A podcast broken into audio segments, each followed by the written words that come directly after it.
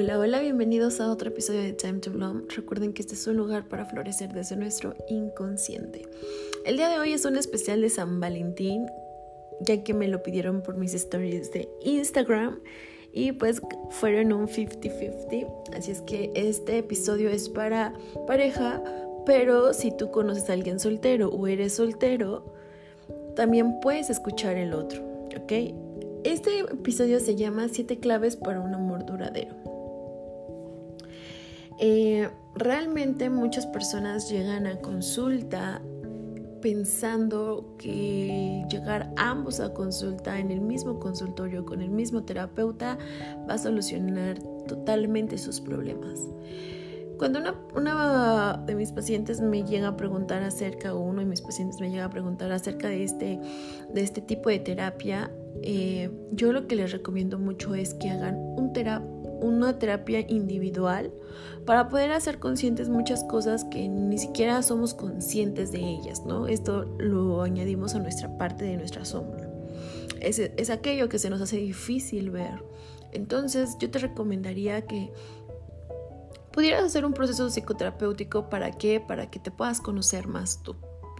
Y de esa misma forma puedas hablarle un poco más claro o enseñarle un poco más claro de quién eres a tu pareja. Pero estos son siete puntos que puedes tú trabajarlos para que tu relación sea más duradera. ¿ok? El punto número uno se llama flexibilidad. Estar muy aferrado a las expectativas de lo que quieres de tu pareja o como esperas que sean te brindará constante decepción y conflicto podría ser que te estés enfocando más en el ideal, que sería una fantasía si no es trabajada, a lo que es lo real. Y por eso muchas veces empiezas a, es que yo desearía que tú fueras, o empiezas a comparar a tu pareja, y eso es malísimo, ¿no? Tenemos que entender que nadie es perfecto. Hay que elegir a las personas viendo sus sombras. ¿no? En el enamoramiento normalmente nos fijamos en lo más lindo, en lo más precioso, pero pues no nos damos cuenta o vemos muy de lejos esa sombra y poco a poco se va haciendo más pronunciada. Mientras haya compromiso de la otra persona por mejorar, hay que fluir con las situaciones que muchas veces no salen como queremos, ¿no? Es entender que la persona también está evolucionando, está creciendo en todos los aspectos y pues habrán muchas cosas que se van a tener que trabajar juntamente para que pueda funcionar. Punto número dos, estabilidad emocional. Si no has resuelto cosas del pasado, pues vas a traer esa inestabilidad emocional a la relación, ¿verdad? Es un peso que no te va a permitir convivir positivamente.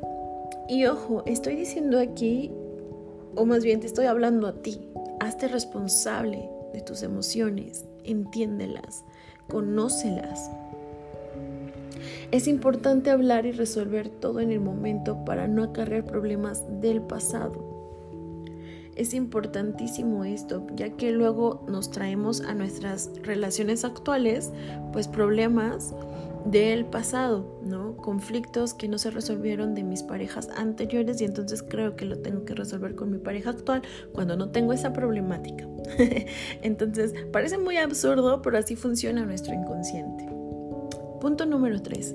Más que interacciones positivas, que negativas. Para que la relación sea plena y no haya malas asociaciones a la otra persona, no puede haber más experiencias negativas que positivas. El reto es que tiene que ser una relación de 5 a 1 tengo que tener 5 experiencias positivas a una negativa. ¿Y esto con qué? Porque muchas veces o hay periodos dentro de la pareja que comienzan a pelear, a pelear, a pelear, a pelear, a pelear. Y pues obviamente, ¿quién va a sentirse bien en una relación donde es incómoda? ¿No? Entonces, por esta razón, tenemos que estar trabajando en esos pequeños detalles que hacen que empiece a crecer mucho más bonita nuestra relación. Punto número 4. Toma de responsabilidad. Cuando hay adversidad, conflicto o algo sale mal, debes tomar responsabilidad de tu parte dentro del problema. Sobre todo la manera de reaccionar. A veces con una simple mueca hablamos muchísimo, ¿no? ¿Esto qué pasa? Que cuando yo no he resuelto ciertos conflictos internamente, mi cuerpo va a estar hablando, ¿no? O sea, el cuerpo es lo más delatador que puedes conocer. es el amigo chismoso, por así decirlo. Pero finalmente comunica lo que verdaderamente sí estoy sintiendo. ¿No? Entonces, trata de tener este trabajo personal para que tú puedas tomar tu responsabilidad. Antes de señalar, tenemos que observarnos a nosotros mismos y aceptar nuestra responsabilidad. ¿Ok? Punto número 5. Pelear de manera correcta. ¿Qué? ¿Pelear? Sí, pelear. Las discusiones y los problemas son normales. Hay que expresar lo que sentimos y señalar la acción, pero nunca señalar a la persona. Ejemplo, ¿no? Me molesta que grites. Ahí, por ejemplo, le estoy diciendo a la persona que me molesta esa acción que hace. A diferencia de, es que me choca que estés gritando. Lo estás señalando de que está haciendo eso. ¿No? Entonces, obviamente que va a responder de una manera mucho más agresiva. Es importante no dejarnos llevar por la emoción. Siempre es mejor calmarse y luego discutir. Hay una diferencia que he visto mucho en terapia, que por ejemplo las personas que dicen, sí, es que me tengo que calmar y luego lo resolvemos, es que normalmente no llegan a resolver, ¿no? O sea, se van y entonces dejan la ausencia a la persona que quiere como confrontar el conflicto o afrontar el conflicto y entonces después regresan y dicen, no, mejor ya, ya pasó, ¿no?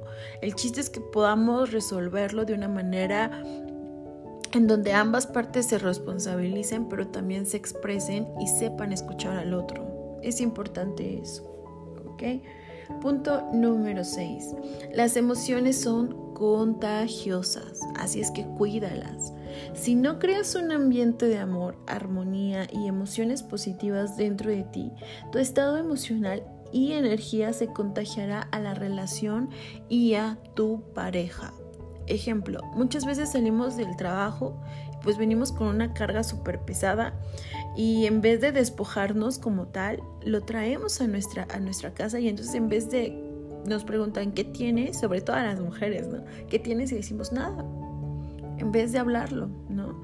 Y también la otra persona que está preguntando tiene que asegurarse de que está emocionalmente disponible con la capacidad de escuchar eso que le aqueja a mi pareja.